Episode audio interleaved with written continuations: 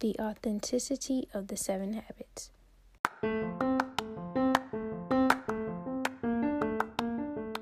The year was 2014. It's the year when the Seven Habits were introduced for the first time. I was a fourth grader at H.E. Corley Elementary School in Irmo, South Carolina.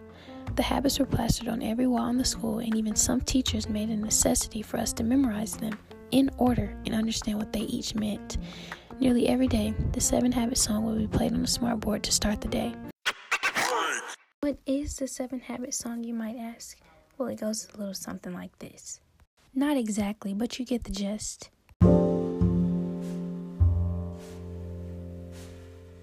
young girl named Jana Bolin covered Adele's 2010 Rolling in the Deep hit to serenade students of all ages by addressing the seven habits of highly effective people, which was a book written by author Stephen Covey. They were the apotheosis of his career.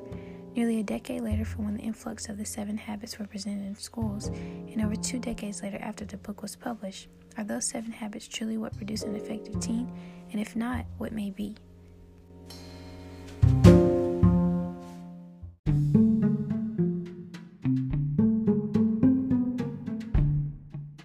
Let's start off with the name. What exactly is a habit? According to Merriam-Webster.com, a habit can be defined as a settled tendency or usual manner of behavior, an acquired mode of behavior that has become nearly or completely involuntary, or a behavior pattern acquired by frequent repetition or physiologic exposure that shows itself in regularity or increased facility of performance. All of these definitions contain the word behavior in them, which is ultimately the biggest concern of teachers pertaining to students.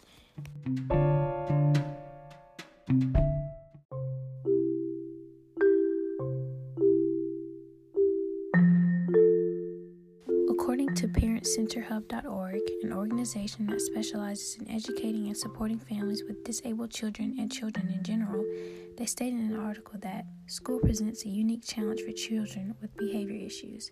Teachers need tools to use to help provide support and guidance. In this case, the introduction of the seven habits in the school system was a form of behavioral psychology, to be more specific, applied behavioral analysis. Applied behavioral analysis is a way to modify behavior and is used mostly in the educational field, according to Rivier University. The sudden surge of the seven habits in the school system was a way to establish a change in students, and it was a success. But why? Did it truly deserve the publicity it received?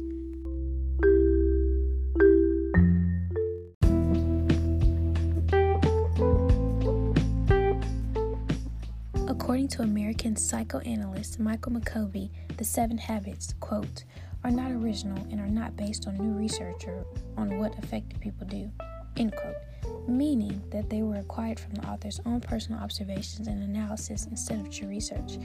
They are simply a range of unauthentic cliches thrown together in a list to attract readers, schools, and students. Nothing more than a mirage in simpler terms.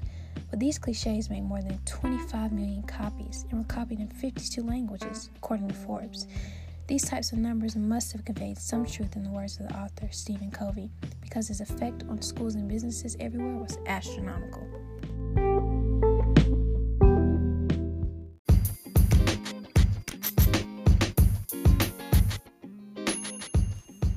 Habit is a principle that can be applied to ameliorate a person's life, especially a student's, according to Sean Covey's spinoff of his father's book, The Seven Habits of Highly Effective Teens. They give guidelines on how children and young adults should behave in schools and even expands to places outside of school like home, extracurricular activities, and work.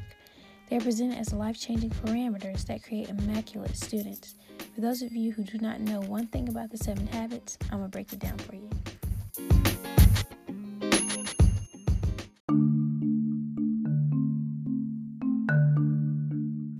The first habit is to be proactive, meaning that you should take responsibility for your own life and decisions.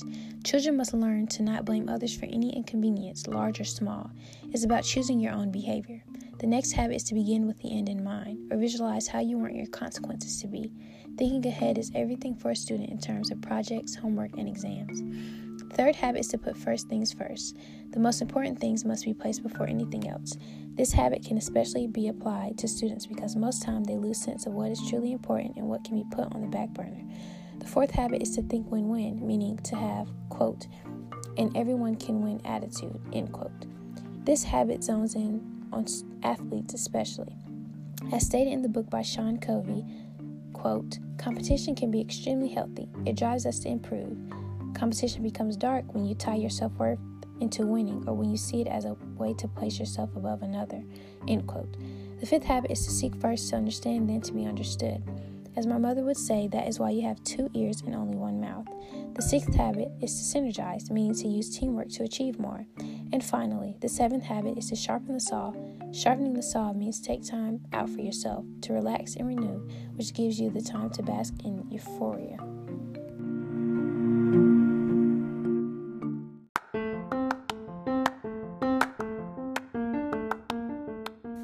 As I stated in the beginning of this podcast, I was in elementary school when I was first introduced to the seven habits. Now, as a junior at Dutch Fork High School, I decided to interview two of my fellow peers who both went to H.E. Corley as well. I interviewed Jessica Etheridge, who is currently a junior at Dutch Fork High. I asked her how her day was going, her age, and what grade she was in. She answered, I'm okay, I'm 17, I'm in 11th grade. Next, I asked her, What is it like being a teenager? She responded with, It's fine. Everyone has their struggles. I then followed with, Are you usually stressed? What do you do to debrief? Before I could begin to ask the second question, she responded with a loud yes, and her way to debrief is by taking a break from homework. I then asked her, Do you know or remember the seven habits? She answered, Yes. I then said, Have you applied them to your school life? And she responded with, No. My last question was, If yes, has it helped? If not, do you think it would? And she said, I guess if I did follow the seven habits, I would be less stressed.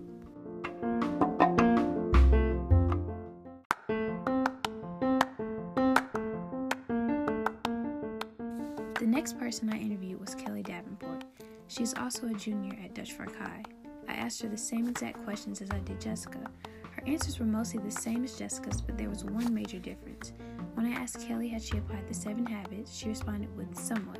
And when I asked her what habit specifically, she said, put first things first, followed by a pause. She then said, I always do my homework before I play, while placing air quotes when she stated the word play. She also mentioned the first habit, being proactive.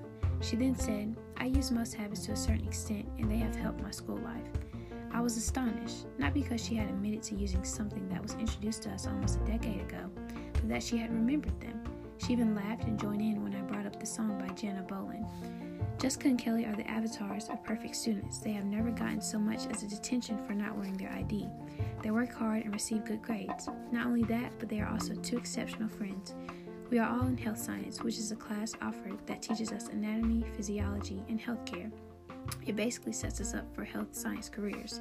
Their personalities, values, and work, work ethic makes the class enjoyable.